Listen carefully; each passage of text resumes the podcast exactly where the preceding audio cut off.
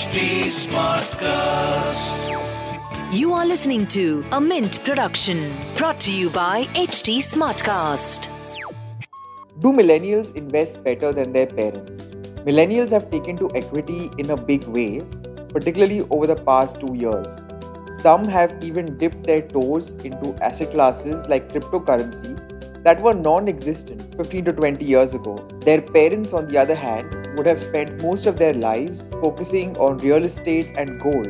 Does one generation invest better than the other, or are both really outcomes of their respective circumstances? To help us answer this question, we have with us two young wealth managers, Siddhant Jain and Viraj Vora of Bluefort Financial, a wealth management firm based in Mumbai. Hi, welcome to Why Not Mint Money, a personal finance podcast where we help you understand basic money concepts and share strategies for you to build your wealth. So let's get started on your money journey. Siddhant, tell me your experience. Do you think that your parents invested better than you do? That's a hard question. I don't know about better, but I would definitely say that it was things were very different. My dad comes from a pretty humble background. He started a business on his own, so a lot of his investment objectives are different from mine. Um, a lot of his constraints are different from mine. Uh, for him, it was all about surviving first, creating that wealth. So capital protection was extremely important for him. For me, it's all about cap- uh, growth, right? Compounding, consistently compounding, and getting to my freedom as soon as possible. But for him, it was very much about that roti kapra makan, as we say. Build your own house, you know, have enough emergency money for your family so the asset classes he chose were obviously a lot more, uh, you can say, safe and, and traditional in nature, such as keeping money in a bank or investing into property, right? Or keeping a little bit of jewelry, right? Uh, so in the form of golds or diamonds and stuff like that. For me, of course, with this new information that is available to me, which was not available to him back then, you know, markets were not as uh, deep and we didn't have social media, we didn't have so many books that we have, we didn't have all the knowledge that we have available to, to us now. Uh, so a lot of my objectives are very different. You know, a lot of my investments are in financial instruments, uh, which was just not the case for him. Uh, so I wouldn't say better or worse, but of course, you know, different objectives. And I think both approaches work. He managed to succeed in his objective, and hopefully, I managed to succeed in mine. So if you had to put a number to how much equity he invested in as Right. a percentage of his assets, what would that be, and what would be your number?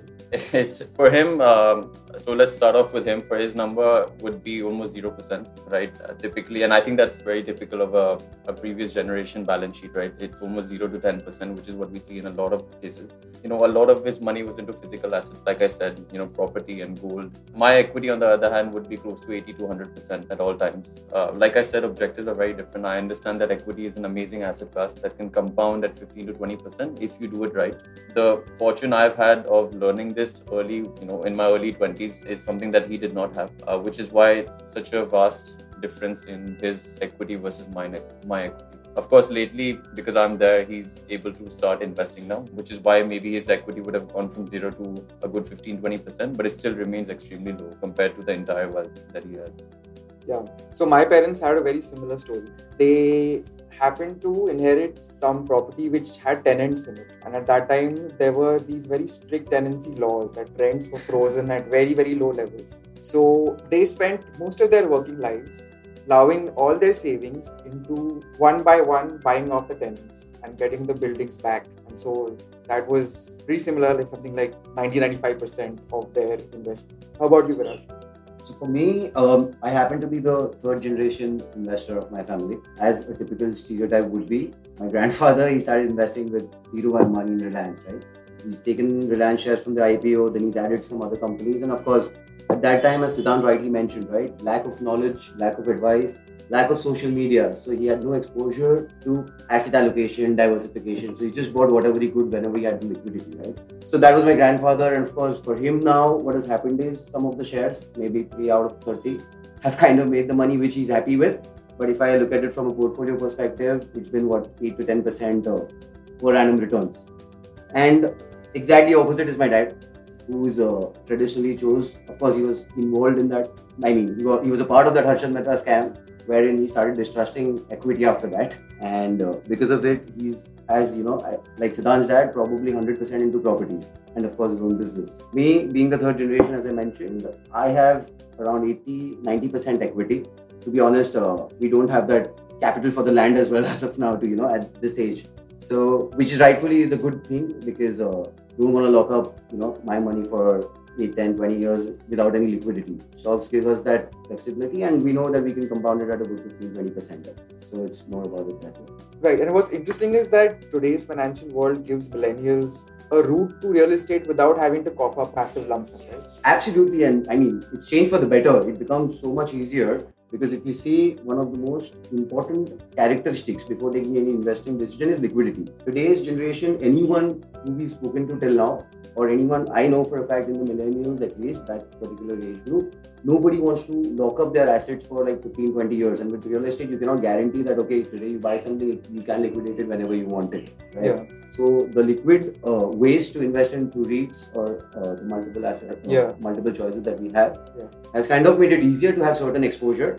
Of course, not because people still, you know, want aggression today. They want to be invested in stocks and, of course, the new age asset classes which have come up. Yeah. And social media, right? Social media helps you direct your mentality in a way that the herd mentality, and the herd mentality right now is going towards stocks, cryptos, and that's how most of the millennials are going forward as well. Yeah. Yeah. Siddhant, let's talk about how they picked stocks. Whatever extent they did, not just from your parents, but whatever you've heard of other people in that generation. Right. Because there were no mutual funds, there were no index funds. You were dis- dependent on the mercy of your local stockbroker. Correct. So how did they how did they pick stocks? It was all about tips, right? It was all about the information you get from the people you know, and that was the extent of people's research. Uh, a lot of it was just IPOs. Uh, there's a myth or there's this belief that if you just invest into IPOs, you will make an insane profit, right? You will make a lot of money just investing into any new listed company. And I think till date, a lot of that investing behavior is still there. You can, you know, in the last one year, we've seen a lot of IPOs come up, a lot of uh, HNIs or the previous generation just subscribing mindlessly to all of them without understanding what the company does. So I'll give you my grandfather's example. He's subscribed to a lot of company IPOs without even knowing what the company does. Right? If you ask him, there was an IPO called Rolex Rings, and people thought that the company sells watches, right? Because it had the word Rolex. So that's that's a classic example of how people invest. Unfortunately, equity is always, I mean, equity is represented by a business. There's an underlying business, and long term, the business, the performance of the stock will be uh, completely correlated in the long term uh, to the performance of the business, and people still don't seem to understand right? So uh, picking any equity stocks for the older generation was just about people coming and telling them, primarily relatives, friends, brokers, like you said. Brokers had a big part to play because, of course, earnings were completely tied up to how often the client was trading with them. And back then, I think back in the 90s and 2000s, uh, when our parents had just started making money and they had that spare liquidity, the brokerage were extremely high. Like every transaction would cost a good two and a half, three percent. Uh, we didn't have discount brokerages back then. We didn't have stuff like Zerodha, which is just completely a no cost, or Robinhood um, that we have now. So yes, uh, equity was an asset class like we were discussing before. It was called the Satta Bazaar, and this is precisely why because there was no logic, there was no reasoning, and the extent of the research was only tips and that's it. Yeah. Also, to add on to that, as you rightly asked, right, what were the decision makers? How would they kind of look for assets, or what what would they choose to do? One of the important things back then, especially in the 80s and 90s, was that um, unless and until you can touch or feel the asset, you would not invest in it. So equity at that time was just a paper, a piece of paper. You don't know what's behind it. As Siddhant also mentioned about Rolex rings, right? You don't know about the company in general. With land, with gold, what happens is you can touch and feel the asset. So you're more comfortable owning it, holding it, or owning it for a longer period of time. Of course, scams do happen today because at that time transparency wasn't there. So people thought, okay, everyone is trying to con them. Today also, because still transparency is there, but scams do happen, but they happen on a broader level. At that time, scams scams were on an individual level. Like it was easy to con someone right across you. So that's why I think that's where the decision of you know owning a piece of land, owning a piece of gold, was more prominent then because of the fact that you know you're just more comfortable.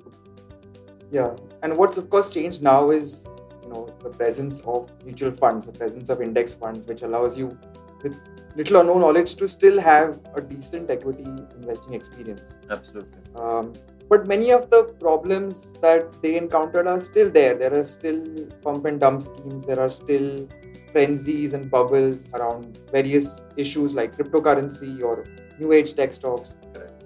So, what do you think has changed and what has not? So, uh, social media and the internet has been a huge change, right? I think it's been a huge boon as well as a huge curse. And I'll just give you examples of both. Boon in the sense that now there's a fundamental trust in financial instruments. You don't, when we go to clients, we don't have to instill that trust. Like, you know, I'd imagine a lot of wealth managers would have had to 10 years or 15 years ago. पहले समझाना पड़ता था mutual fund क्या है now we don't have to go and explain right thanks to sachin tendulkar doing the amphi ads right? if he's doing it it must be right so that we've skipped that part completely we've all seen the warren buffett quotes we've all seen you know simply invest in an index fund and you will make a lot of money during your life uh, you know or simply invest in two three good mutual funds you will make a lot of money in your life so there's a lot of good information out there uh, but the curse side of things is because there's so much information out there it's difficult to separate the noise from what is actually true right? Um, and uh, there's a lot of noise for every good Warren Buffett quote or for every good investing book. There's also a TV channel that is telling you Nifty will hit so and so level in three months, Nifty will hit so and so level in 12 months. Buy this stock at this level and sell it at this level. There's a lot of noise there that people are not able to filter out, and people are not able to understand which direction to go to. Should I listen to that or should I listen to this? And again, with these new emergence of new asset classes like crypto, NFTs, the metaverse, people are not able to distinguish between between good cryptos and bad ones, uh, good NFTs and bad ones, or even understand the technology behind it. They just know that something like this exists, and because everyone's talking about it, I must be a part of it somehow, right? A lot of this information drives a lot of our inert biases, like the FOMO. Let's say, for example, you know, you you, you fear missing out, you fear you hear all these stories about people making good money. And social media has this pattern, right, or has this tendency where only the good stories come out. A lot of the bad stories don't come out, right? Um, so it's been a curse that way. I would advise a lot of our listeners and a lot of our clients to be able to, I think your portfolio would help uh, be helped a lot if you're able to filter out the noise from the good information and i think that takes experience. So the earlier you start the earlier you start reading the earlier you start trying to gather knowledge and the more uh, investors you speak to the successful ones who have been around not for one two years but who have been, uh, been around for the last 50 years who have seen so many cycles who have seen so many boom and busts right? If you learn from them then i think your journey to compounding that wealth will just become that much easier so I think the change to answer your question has been information, which just wasn't there back then. It's up to you on how you sort of in, you know uh, interpret that information and how you take that. So that's very important in my opinion. Yeah, Viraj, let's talk about one thing that we touched upon a little earlier, which is um, changing families. In the old generation, there was one kind of family. You know, most people had children, sometimes lots of children. Correct you know, lots of millennials now aren't married, or if they are married, many of them don't have children. So they have fewer expenses. And we are a richer country than, than what we were 20, 30 years ago. So they have greater income to save and invest. Now, in your discussions with clients, what are you seeing? Does that make them better investors? Does that make them more risk takers? What is the outcome? I mean, like everything, again, there are two sides to this answer. Okay, as you rightly mentioned, people today have more money to spend. People today have less dependencies. They are all independent. So what that does for you is you become a little aggressive. You know for a fact that you know that if, even if this money kind of goes for, I, I mean, I lose this money, that's still okay with me because I have something to fall back on. A and B that there is nobody dependent on me. I don't have, I don't have to pay some school fees in the coming year. I don't have that many expenses. Plus, generally, even in a marriage, most of the couples are working together, right? So people have their own independent money, which they kind of invest on their own. So as I said, the family becomes more aggressive. Back then, what happens is one of the key differences is that for our families, so when I say uh, my family, for example, my father, my grandfather, they couldn't afford to lose money. So when that factor comes into play, you will automatically become more risk averse. You won't kind of go into, as I said, random IPOs, go for much more traditional asset classes, nice asset classes, look for the long term.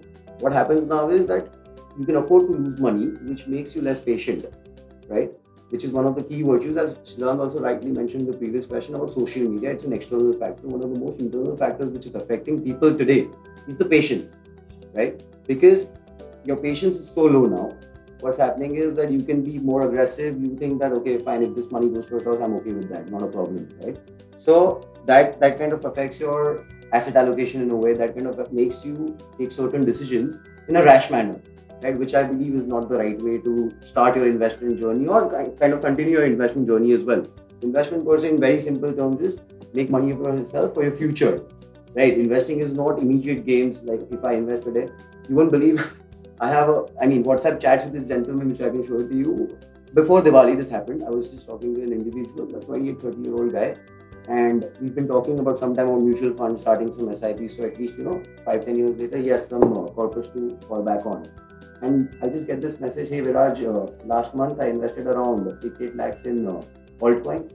They are around 35 40 lakhs right now in one month.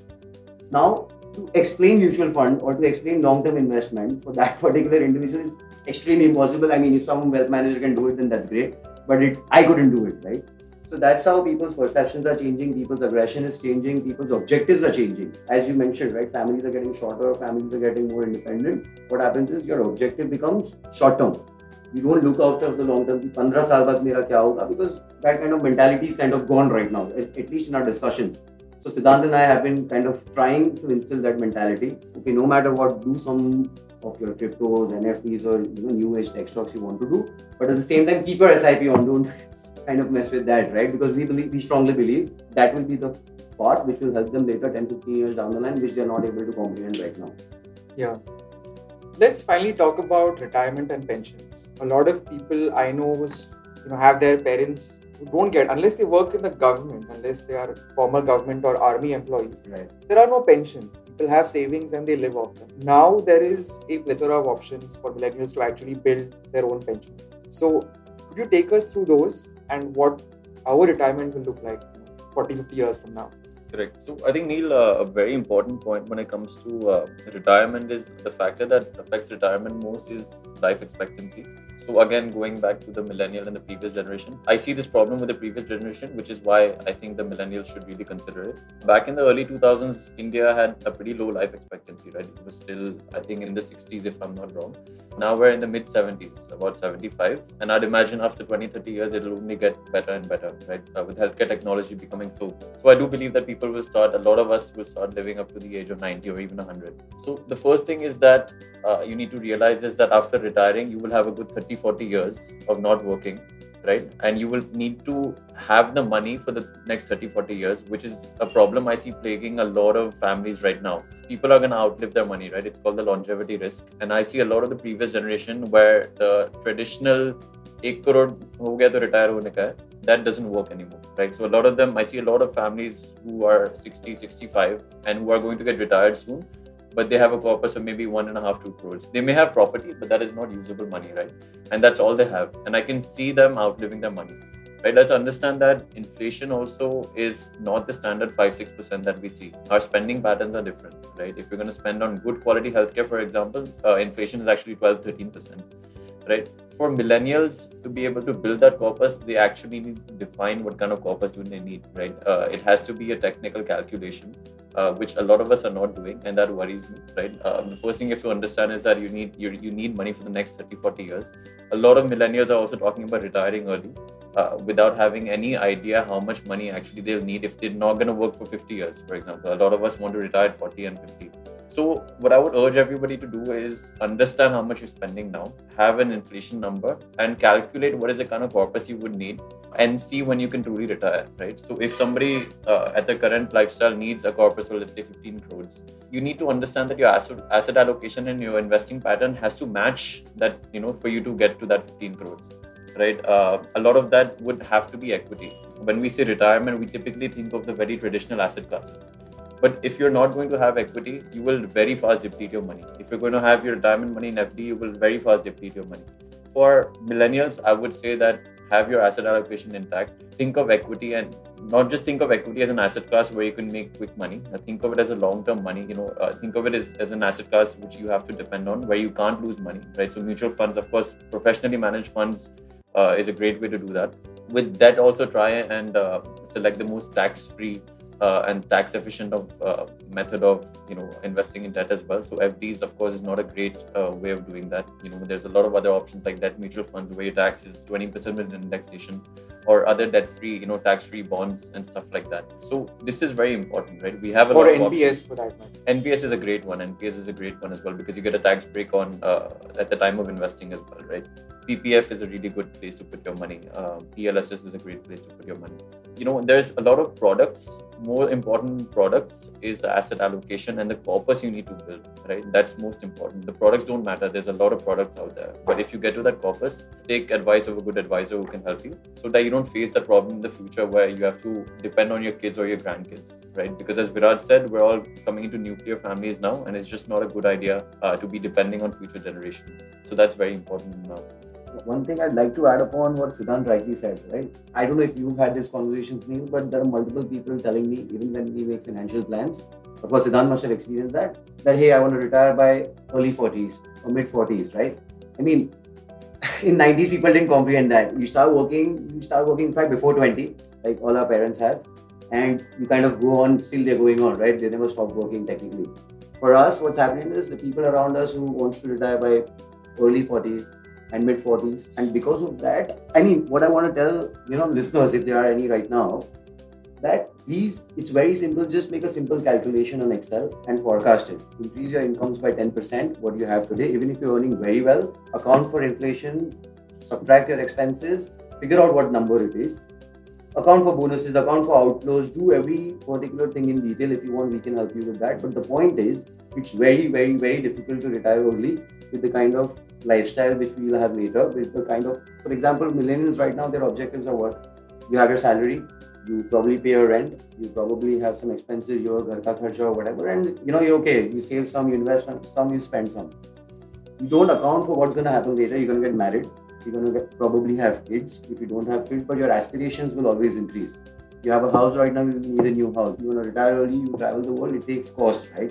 You don't know what's the, what's the cost of travel later account for every possible thing. Then, if you think still the number which is coming in by simple addition and subtraction, you think, okay, this will sustain you for the rest 20, 30, 40 hours. If life, life expectancy increases the 9, 50 years of your life, then yeah, go for early 40s. But I tell you, I tell everyone, it's very, very difficult to think of it that way.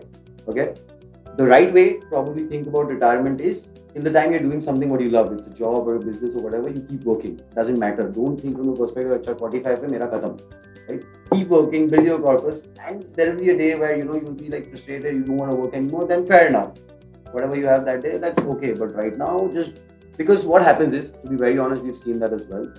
Because of this, right? You want to retire early, your aggressive nature comes in the picture, right? Then it comes to investing also. See, investing, uh, one of the common terms what people use today is buy the dip. I'm sure everyone's heard that buy the dip. This this mentality comes here. Aaj abhi, you know, if I buy today, then 20 years later, I'll be, you know, financially independent, retire, which is the right mentality. I'm not saying the mentality is wrong, but it makes you take wrong decisions sometimes. You know, not always buy the dip is a good thing, right? So take your time, take your this thing, do simple calculations, and then take a call whether you want to retire early or not. Fair enough.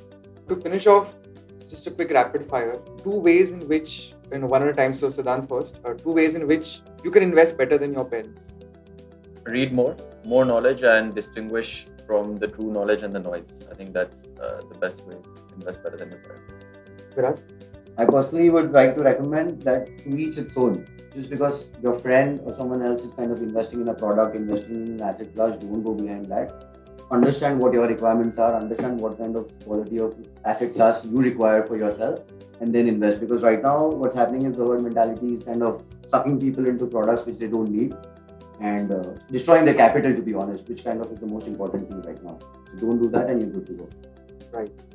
So, listeners, I hope you enjoyed that. If you have an experience to share about how your parents invested and how, how you invest differently, do please write to us at mintmoney at livemint.com or you can reach out to me on Twitter at actusdei. That's A C T U S D E I.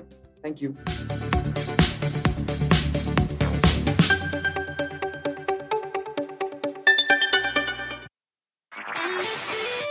This was a Mint production brought to you by HT Smartcast. HT Smartcast.